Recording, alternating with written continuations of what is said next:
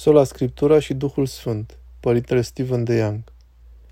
Nu știu câți dintre voi au auzit sau pentru câți dintre voi, dacă ați auzit de asta, a avut vreo însemnătate. Dar un conațional olandez numit Hank Hangraf, cunoscut și ca omul cu Biblia, care are o emisiune de radio transmisă la multe stații, mă rog, ceva mai puține decât înainte, dar s-a transmis pe sute de posturi evanghelice din toată țara. În Duminica Floriilor, deci cu câteva săptămâni în urmă, a fost primit în Biserica Ortodoxă. Și asta a cauzat panică printre evangeliști și fiindcă era olandez și datorită istoricului său, tatăl său a fost pastor în aceeași denominațiune reformată olandeză în care am slujit și eu. O lovitură pentru reformați. Și în cadrul acestei agitații, fiindcă este omul cu Biblia, una din marile întrebări care a apărut este cum funcționează Scriptura în Biserica Ortodoxă. Perspectiva ortodoxă asupra Scripturii, a Bibliei ca întreg. Bineînțeles, prietenii protestanți se țin de sola Scriptura, care e practic ideea că, și aceasta e bineînțeles ca răspuns la învățătura Bisericii Catolice și modul catolicilor de a privi lucrurile, cel puțin modul clasic de vedere al catolicilor. Sunt trei surse de autoritate în biserică. Este Scriptura, este tradiția nescrisă care a fost transmisă din generație în generație și este magisteriul învățăturii, care e condus de papă, de curia papală și apoi de cardinalii și episcopii de sub el.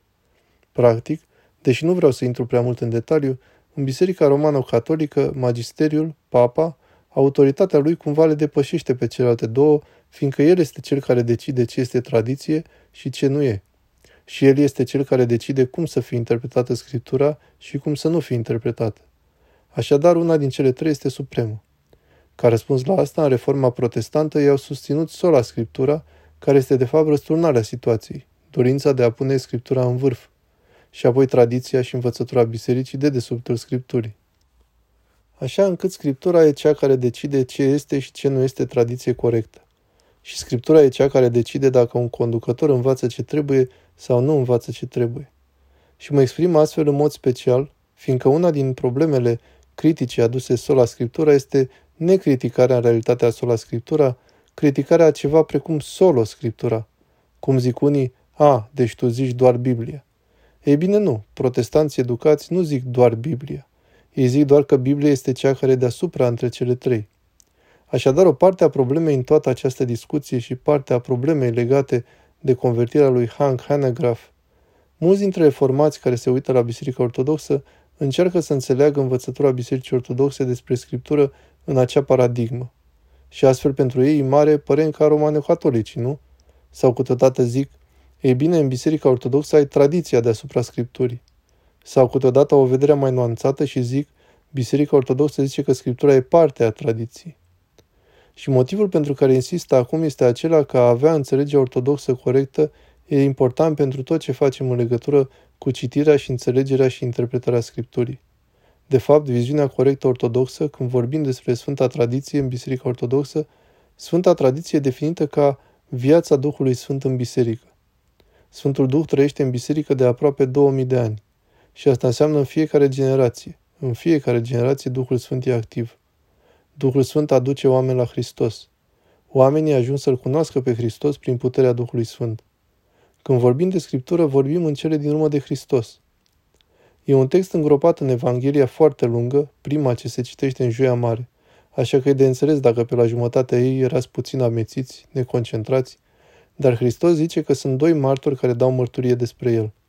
Cei doi martori care mărturisesc despre El. Și poate vă amintiți de când vorbeam despre cartea Deuteronomului, cum stabilește adevărul. Conform legii Vechiului Testament, trebuia să ai doi martori. Isus zice că cei doi martori ai săi sunt Duhul Sfânt pe care îl va trimite e primul martor. Al doilea sunt apostolii înșiși, deoarece ei au fost cu el de la început.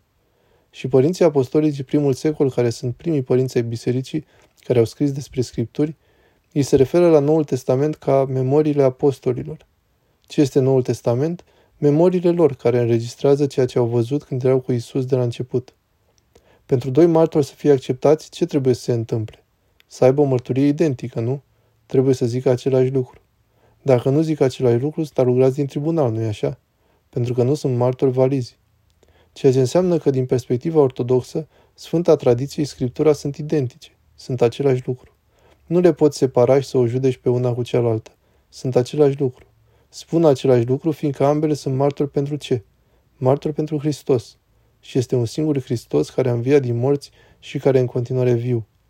Deci nu putem separa aceste lucruri.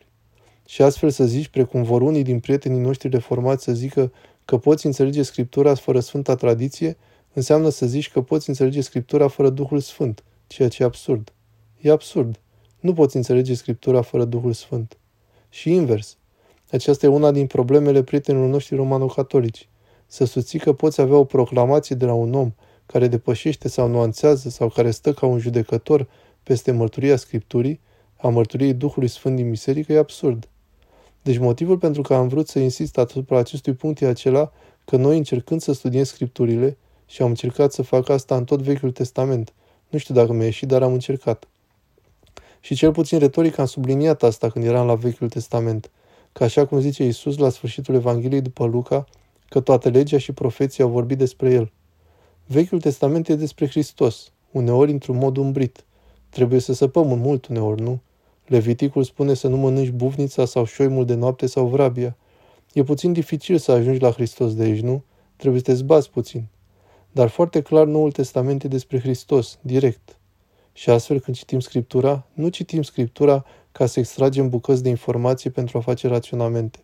Nu încercăm să extragem principii etice, după care să ne trăim viața.